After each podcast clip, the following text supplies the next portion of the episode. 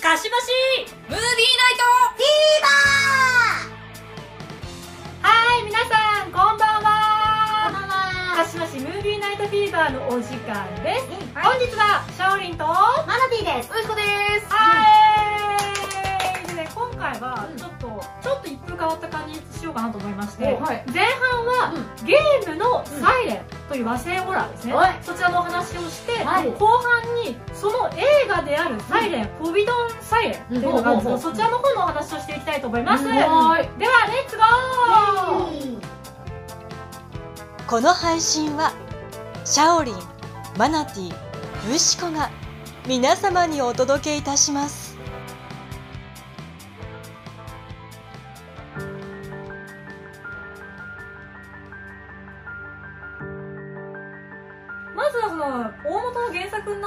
なった和製ゲームのサイレンの話を前半していきたいと思います、えーどちらかというと個人的には今回はこちらのゲームの方が私は好きです。うん。でまずデータからお話ししていきたいと思います。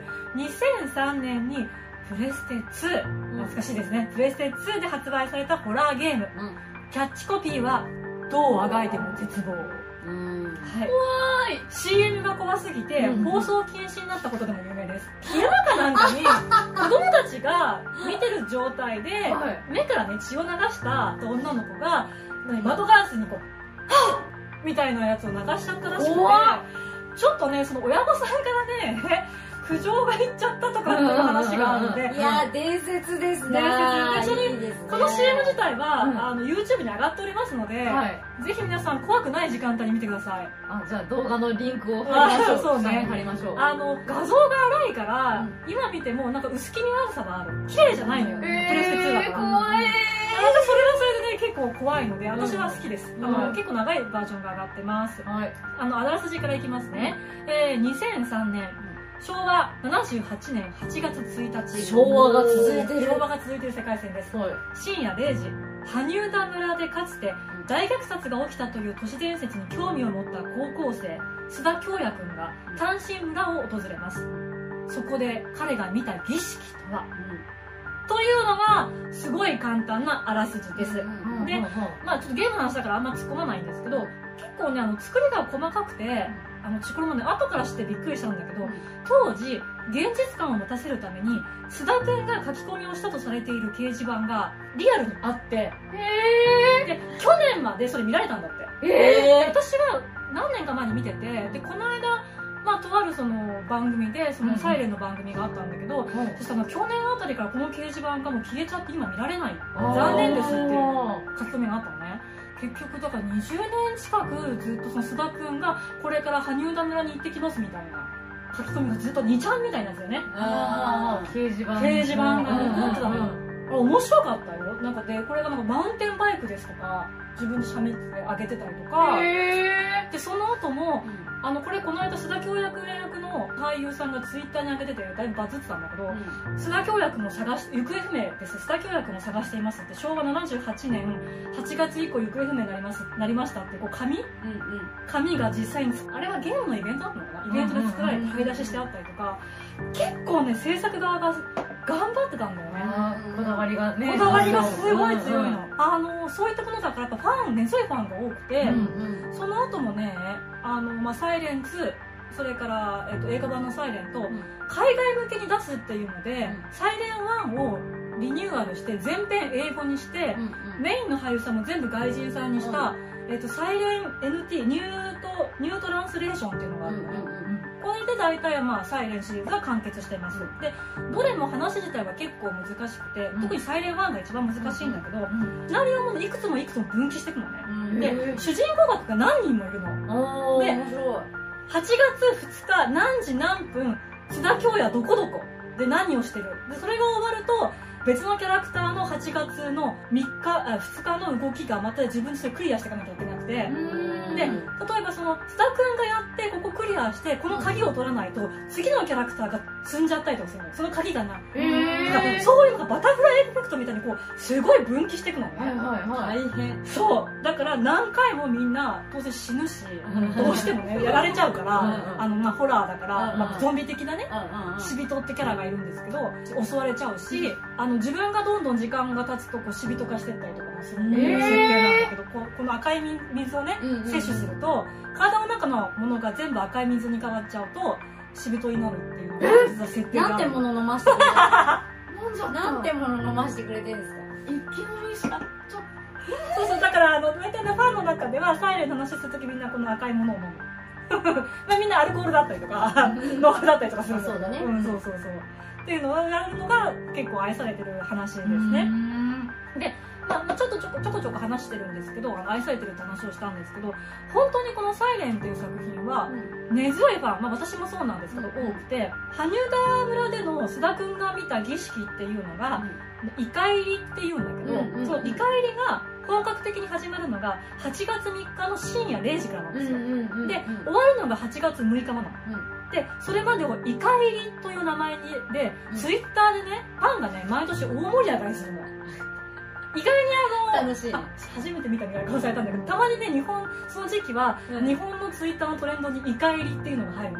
で楽しいね感じ。感じ感じ。であと「ハッシュタグサイレン」えーに今年やった場合は多分2022だけど去年も「うん。ハッシュタグサイレン2011」とか2020とかうん。毎年入っててでそのストーリーのワンのストーリーの時間軸に合わせてみんなで大盛り上がりする。へすごい楽しそう。イカ入りってどう書くの？異世界の「い」に異世世界界の「会」ににいる。入るじあイカ入り。イカ入りね。そうイカ入りでゲームに合わせてゲームあの、まあ、架空の実況する人もいれば、リアルタイムでゲーム実況する人もいるし、それにまつわる絵をアップする人たちもいるし、あんまりちょっとネタバレなのか言わないけど、とあるキャラクターのうん。車が炎上する時間帯があるほうほうのそれが一つのメインキャンプファイヤーみたいなメインになっててみんなでその時には「燃えたぜ!」みたいな感じでツイッターで大騒ぎしたりとかえするのね。で私の周りにも何人かいるんだけどコアなファンが。その時だけ3日間だけアイコンを目から赤い血が流れてるアイコンに変えたりとか。ね。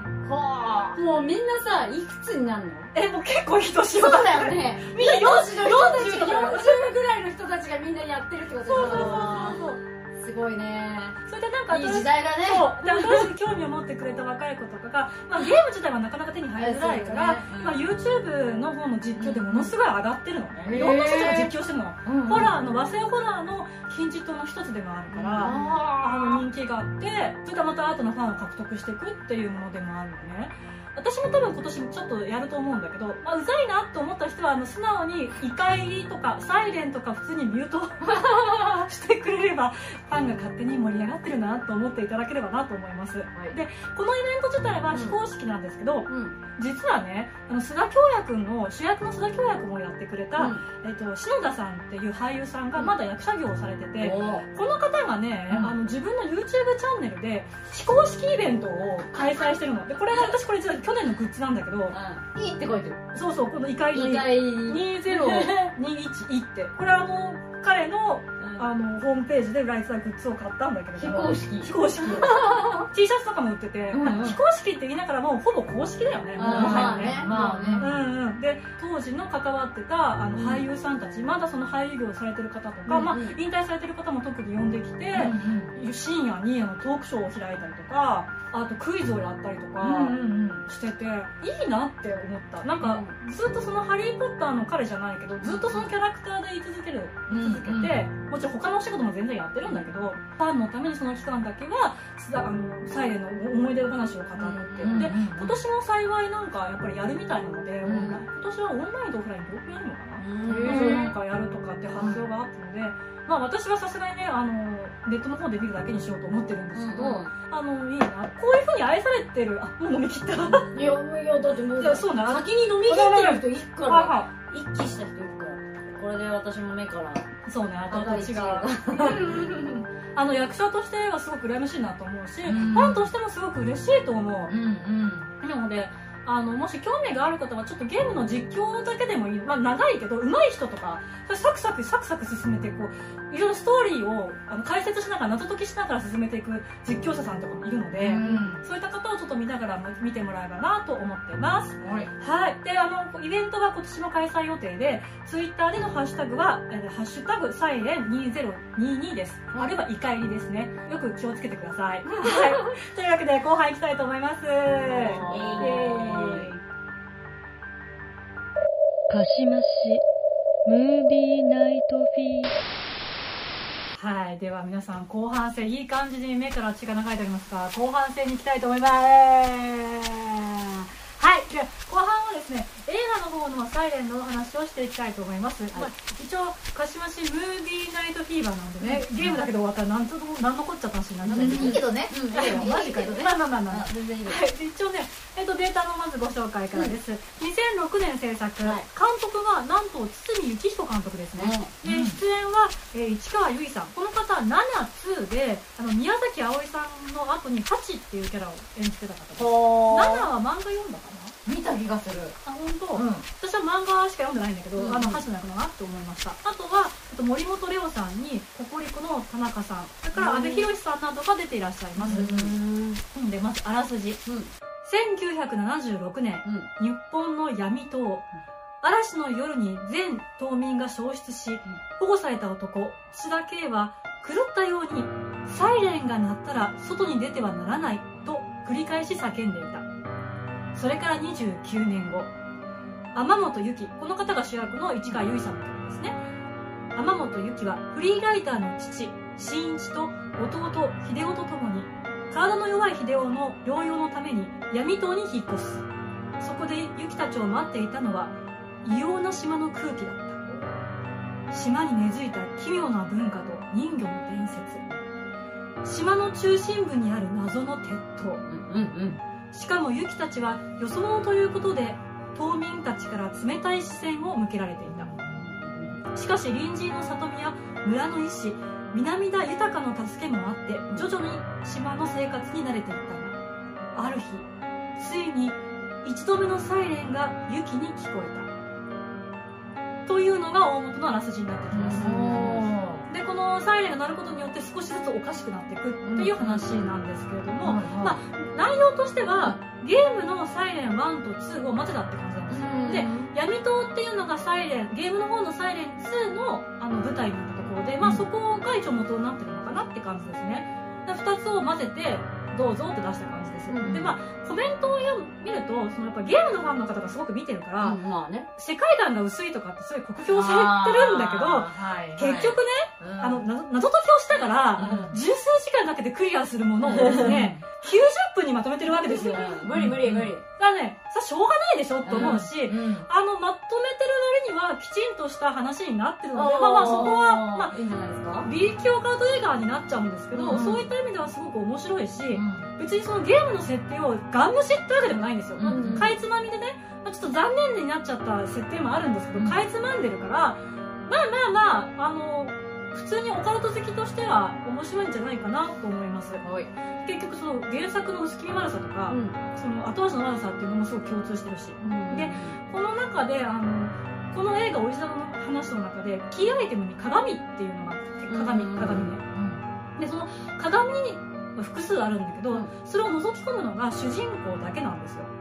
でその鏡の存在をどう解釈するかによって多分これ見てる人の感想が変わってきちゃうんだよね。でこの鏡によって、まあ、鏡の国のアリスじゃないけど、世界が2つあるって考えるのか、鏡の中から何かが出てきたと思うのかあるいはただ単に主人公の妄想だと片付けるのか、それによっても最後の結末のオチが全然変わってきます。うん、あの結構ね熱心にああじゃないかこうじゃないかってあの考察してる方も多いので、まあ、ゲームほどではないけれどもあのオカルトとかクトゥルフ神話とかあるんですけど、うんうんうん。そういったものが好きな方は一回見といてもいいんじゃないかなって思ってますね。あの個人的にはね森本レオさんがシャベル、まあ、スコップ、うんまあなあの大きいやつね、うあれを持ってめっちゃ大暴れするシーンがあるの。んうんうわーうわーって。うん。すごい面白い。だって森本、森本レオさんだよ。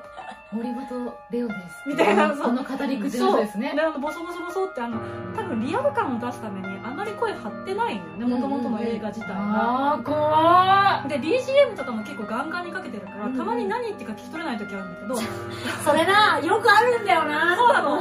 そうなの。今何つったってあるんだけど、まあ、森本さんだしと思ってその普段はねその優しいお父さんがある時ちょっと表変しまして、うん。あの主人公たちを襲ってくるわけですよ、うん。怖い怖い怖い。ね楽しい。バーンバーンバーンってやっててもあれいいよ。うん。ココリコ田中さんがその時、その出たのはすごい話題になったから覚えてる、あそうなんだ。あのうん。お医者さん役なんですよ。へ田中さんが。うんで結構高青年で、うん。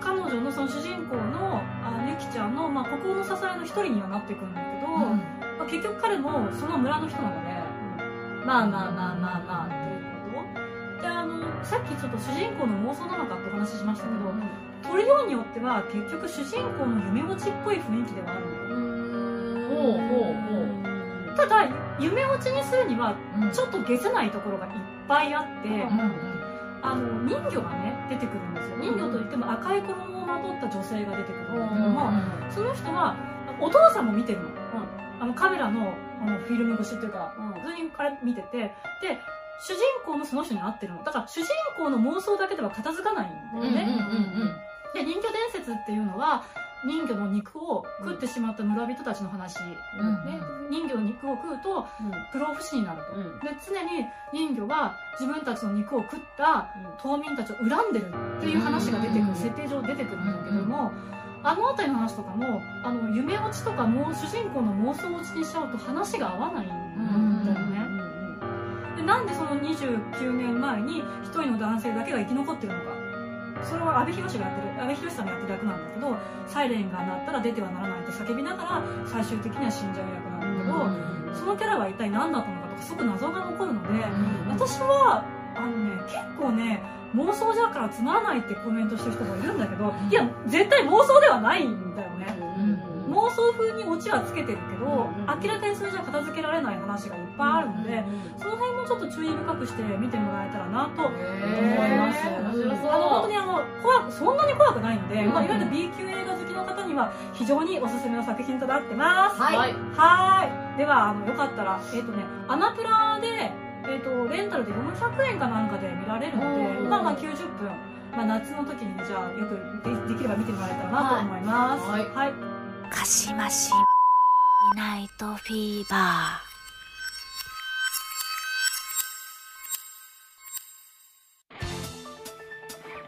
はい、ではエンディングです。はい、いつも YouTube、ポッドキャスト、Twitter ありがとうございます。ちょっとサイレンに興味持ったゲームの方のサイレンでもいいです。8月3日の以降のちょっとお祭りにも面白そうだなと思った方、グッドボタン、ぜひよろしくお願いします。できればあのバカ騒ぎを見てください。多分勝利騒いでると思うので、個人アカウントもちょっと大騒ぎしてると思うので、はい、見ていただければなと思います。